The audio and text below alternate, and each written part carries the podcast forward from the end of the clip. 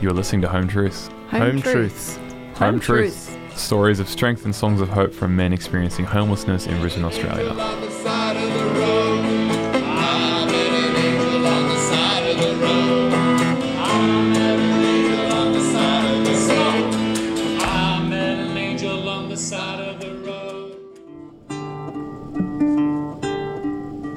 Violence, and addiction are common threads in the stories of men who are homeless. In this episode, we talk to Rod Jones, a mental health, alcohol, and drugs expert, and Ashley Cobo, recently homeless, about the relationship between addiction, anger, and homelessness, and some of the issues men face before, during, and after homelessness. Here are Rod and Ashley introducing themselves. My name's Rod, Rod Jones. My experience in the alcohol and drug field goes back to probably the early to mid 1980s when I first started working in that field. Prior to that, I'd been working in mental health. And then I made a move across the alcohol and drug area and I've been working either in that area or in mental health ever since, but probably mostly within the alcohol and drugs field. So that's involved all sorts of different things. That's involved counselling. Uh, I've been a counsellor in the past in that area, working within hospitals, doing liaison work, teaching and training. I'm Ashley Cobo. I stay at Ozcare. I was formerly like homeless and suffered with depression, anxiety. Yeah, like a lot comes down. Like the main reason, like um, with me, why I suffer with anxiety and depression too, and homeless because stuff that happened in my life, and one of the main ones was um, my train surfing accident, which I lost leg below the knee, roughly at the calf muscle, the bottom of the calf muscle, and the rest leg down, and my arm amputated, just a little stump there. It split my head open, bruised my brain, fractured the bottom two vertebrae in my neck. They expected me to be like uh, quadriplegic, uh, mainly didn't expect me like yeah pull out of it. It set me back for years.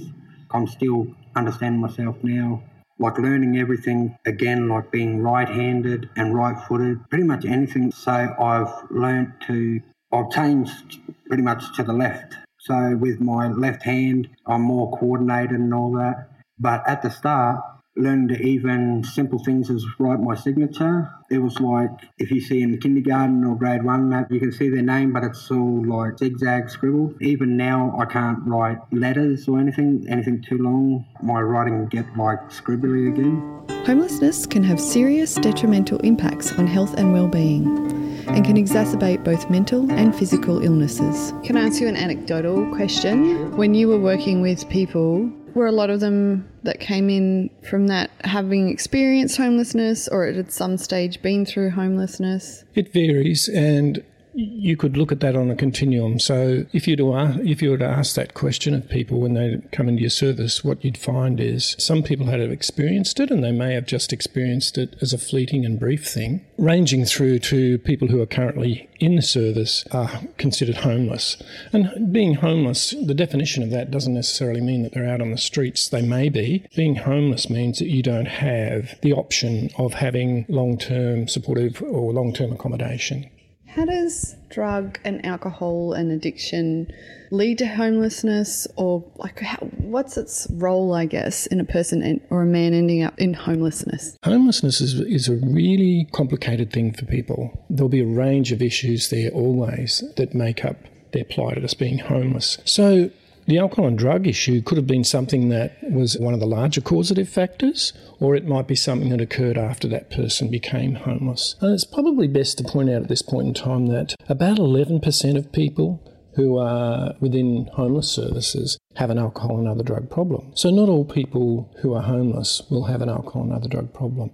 But for those people who do, it makes their plight a little bit more complex and it, it makes the way that we intervene and um, help them perhaps uh, uh, a little bit more specialised and a little bit more longer term. What are some of the setbacks that men who have addictions and are homeless experience and why? I suppose one of the main setbacks is something that for anyone who has a dependence on, say, alcohol or other drugs will experience experience, and that's the potential to relapse once they've been able to successfully do something about the issue. Finding services that are suitable would be another uh, barrier that can stand in the road of things for them. But I guess if we just looked at that issue of relapse, what that says is that we need to be prepared to offer service over a long period of time. We need to be prepared to find supports and things that are going to be over a long period of time. And that's the more realistic way of looking at how we could help those people overcome those kinds of barriers. So the specific sorts of barriers are related to relapse and then subsequently related to all the issues that go along with that. So financial problems and so on. Some services won't, or some housing services won't accept people who might still currently be drinking. A, if a person's drinking, they might have trouble finding accommodation. And B, there's that issue again of once they've stopped drinking, of being able to maintain that. Researchers found that after becoming homeless, high numbers of males aged 25 and over develop substance abuse problems. This has been viewed by many as a means of adapting to the situation or coping with the anxiety and stress. I was 15 at the time, roughly, yeah, just fresh 15, and I'd um, I started drinking. I'd already smoked cannabis beforehand. At yeah, at that time I was like even like lost my virginity. Yeah, like yeah, yeah. I don't know. You feel like a man. You think you're all that. Oh, the first time I ever got pissed, I was staying with a cousin, cousin and girlfriend. And we were staying in a caravan park, and like we just smoke yarny pretty much all the time. And then one night, a couple of his mates, my cousin's mates, come over and that, and bought alcohol. Uh, the next couple of times, I thought I got better, but I I was a cheeky sort of drunk too. I could be all right, but then I'd get cheeky in there. But that sort of followed on to like now, like 35, that's back when I was 15. Drinking is, oh, I drink and I get to a certain level, I'm like a light switch. Someone could say something as a joke, not even talking to me, like talking to someone else. And if I think they're talking to me, like bang, just click my light switch and what'd you say? I don't want to drink no more. Like it's actually, I find that I don't. I have a beer or two, but even by three beers now, I taste it, and I think with my head, like, uh, I actually don't like the taste. When I think about it, I don't think I really ever liked the taste of the alcohol. And I've just, yeah, I've just drank, like, because I used to always drink when I was younger, and even to this day, if I was still drinking today, well, it's like I haven't drank for like 20 years, but it's like probably last time I beer was like 20 days. Alcohol, it's done no good for me. You are listening to Home Truths. There are numerous and complex factors to homelessness. Some of these include poverty, abuse, and health. With poverty, people might experience financial crisis, unemployment, economic and social exclusion, a lack of appropriate employment opportunities, or difficulties accessing income support. With abuse, they might experience domestic and family violence or a relationship breakdown. With their health, it could be drug, alcohol, or gambling addiction, a severe and persistent psychological or mental illness, or psychological distress. There are systematic issues we can't control an absence of support, housing crisis, shortage of affordable and available rental housing. Thing is, while each of these factors can cause a person to become homeless, they can also be a reason why that person remains homeless. Generally speaking, what you would find is most people will have some form of stressor or some form of occurrence that's happened earlier in their life that once you delve into it, you'll find that that was a contributing factor in the long term, or that it's been there and that person might have been drinking or using other drugs to cope with that.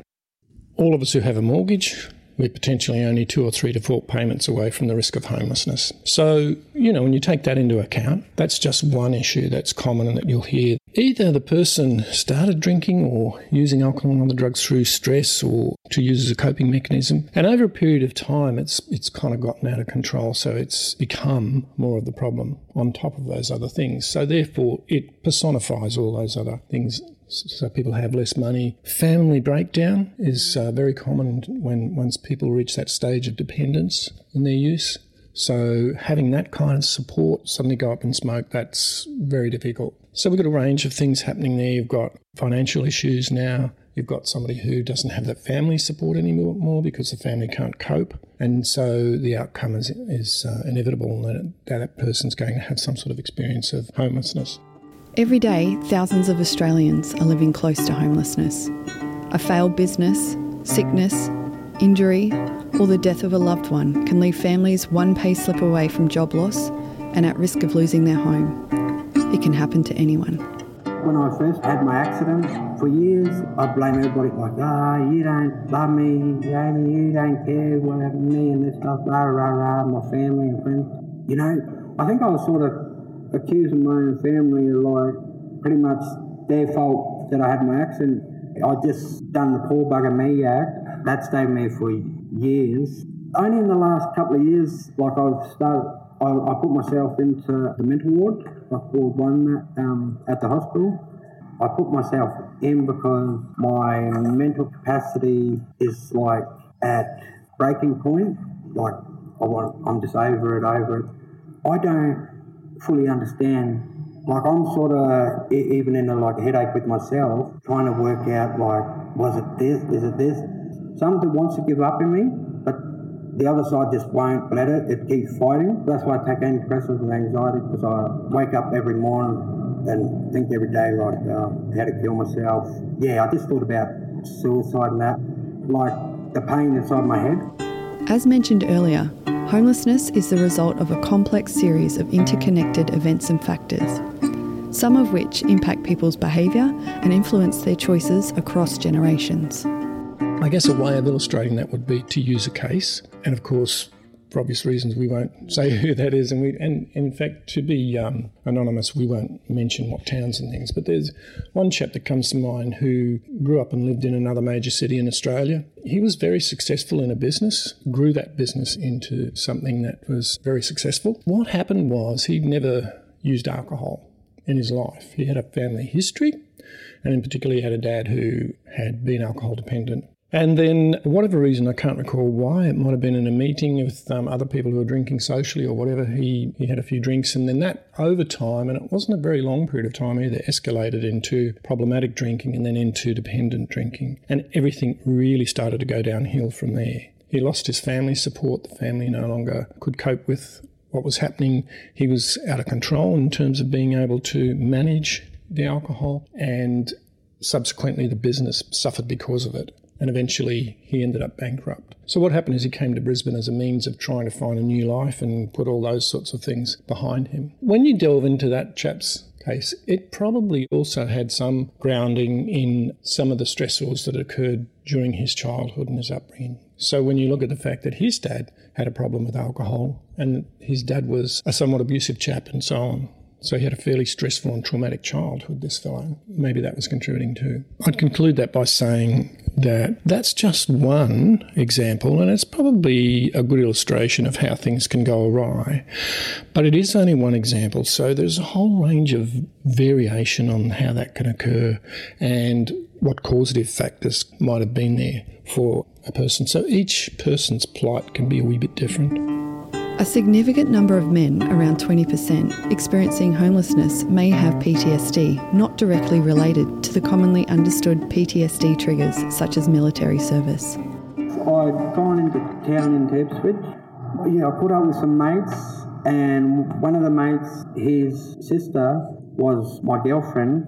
She bumped into us. They go, no, no, stay with us, stay with us. I end up going her. I think I thought if I oh, he'll be my mate still, but if I don't go first, he might break up with me. And we went to the Redbank Plaza. We walked back um, when we finished there to Redbank train station.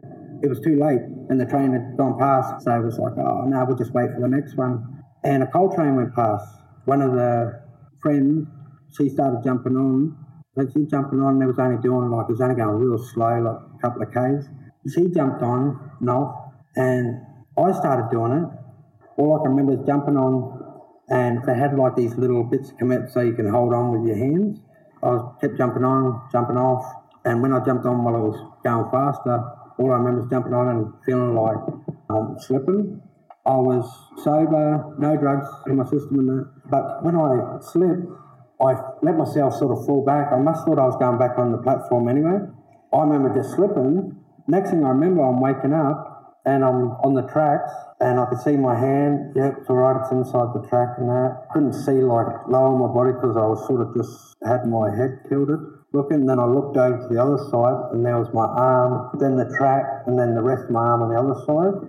The train had actually chopped it off. While I was actually knocked out, I could hear the train, cha-ching, cha-ching, cha-ching. And then when I came to, like, that's all I knew. So when they got me into the, um, on the stretcher, and then they put me up onto the platform, and from there onto the proper ambulance stretcher with the wheels in it. I think it was just the oxygen they put on me. And because my blood pressure and all that, and like adrenaline's going and all that, and lost all that blood, they just put the mask over me, and, and it just all went blurry. And then I can't remember exactly like if it was like the next day or something, like from when I woke up or a couple days later. The doctors came in, they asked me, Do you know what happened? And I had three doctors one for the head injury, one for the arm and leg, and one for the neck injury. I thought I still might have had my arm because it had the heaps of wrapping around my bandages and that, and I was thinking, oh, I might not just be able to see the fingers there and that in front. Inside my head, I sort of knew, like, yeah, I've lost the arm. When I told them that about the arm, they said, is that all? I clicked on straight away. Why would they say that? Why would they say that? Then they asked me, do you want to know what the full extent of your injuries was? And I was like, yeah. And then they told me, they said, yes, you lost arm. Then told me about my leg. That was just like, whoa, that that was one of the hard ones. I can remember crying like when they had to take me in and clean up the leg one bit because I go into surgery a couple of times. They didn't even stitch it up straight away. They had to keep it open. That yeah told me that my head I'd split it open and bruised my brain and they fractured the bottom two vertebrae in my neck. Uh, we're expected pretty much be a vegetable quadriplegic, like in a wheelchair, just can't do nothing. But to die too, just very lucky that I was given a second chance. Next is Ash's song, performed by Ash and the Whoopie Doo crew, recorded in the 4 Z studios, Fortitude Valley in Brisbane.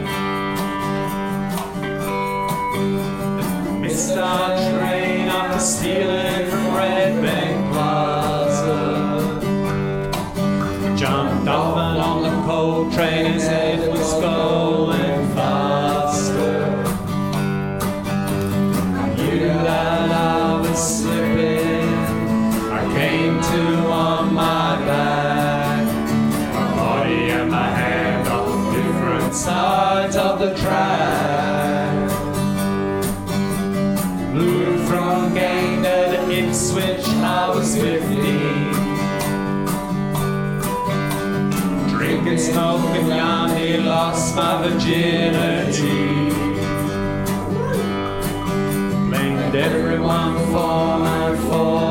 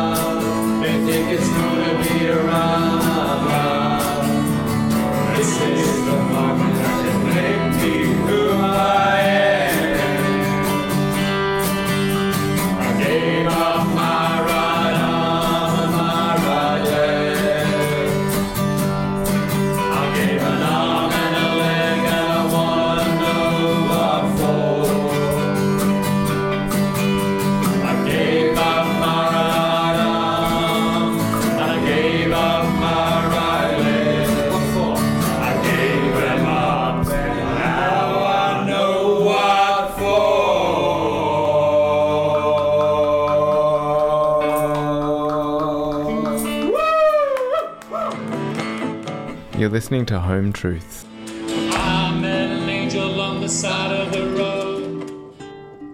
Research has found that men who become homeless due to mental illness or substance abuse remain homeless for longer, at an average of 60 months, which is around five years.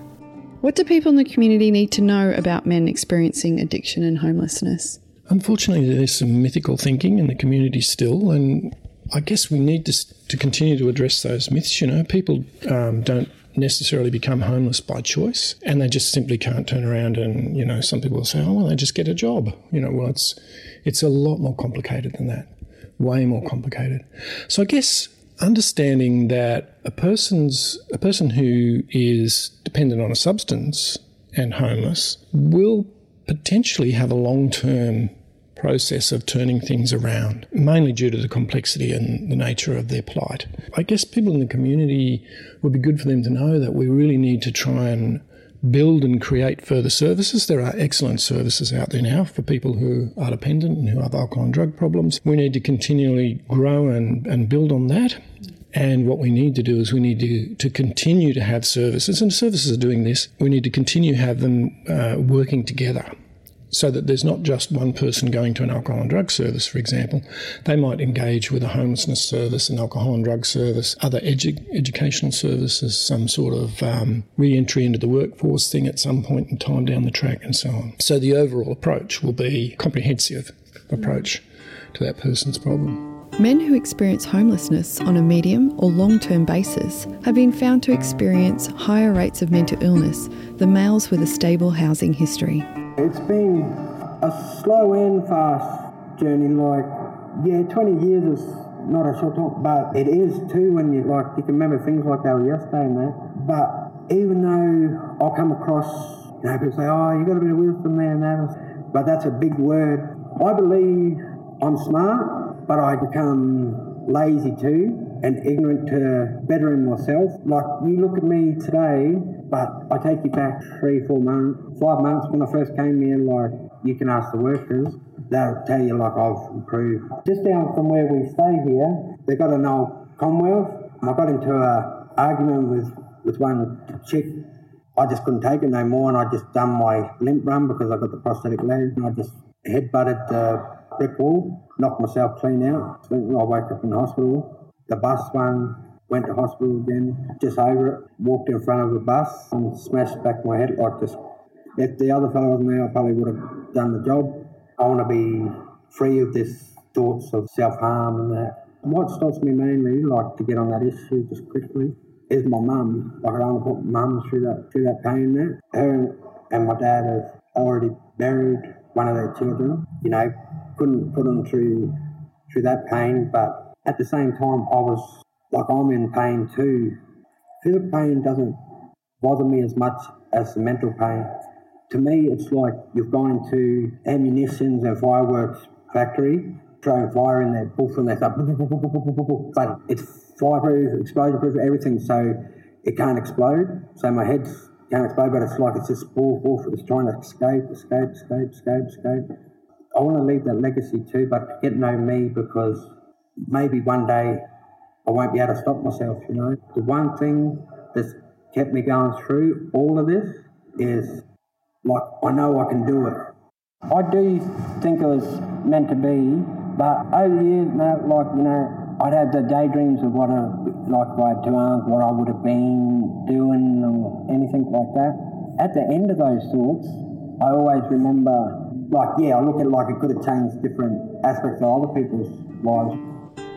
There is evidence that men across all age groups are less likely to seek help than women, whether from a GP or mental health professional or for housing and homelessness related issues.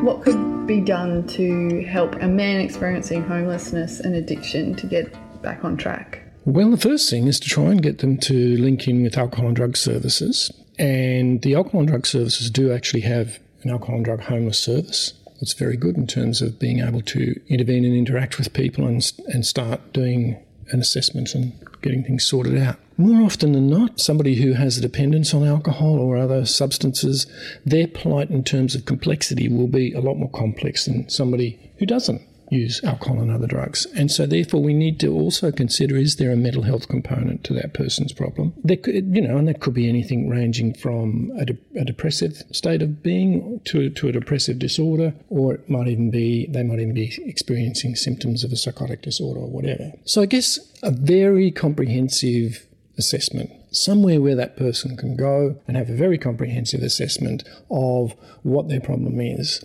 somewhere where they can have supported accommodation, and that's really important. So then I guess we need to look at what are the risk factors of this occurring again. So we would look at the risk factors and then try and cover those risk, risk factors in terms of things like relapse and what are going to what are going to be the stressors out there. You know, is he going to be able to find employment, and if so, how how's that going to happen? Does he need assistance to do that, etc. So I guess yeah, it's an overall support process and intervention around designing something that's best for that person's individual needs as best we can. You've been listening to Home Truths. Next episode, we talk about the lifelong effects that violence can have on people and how men living rough are trying to find their own strength.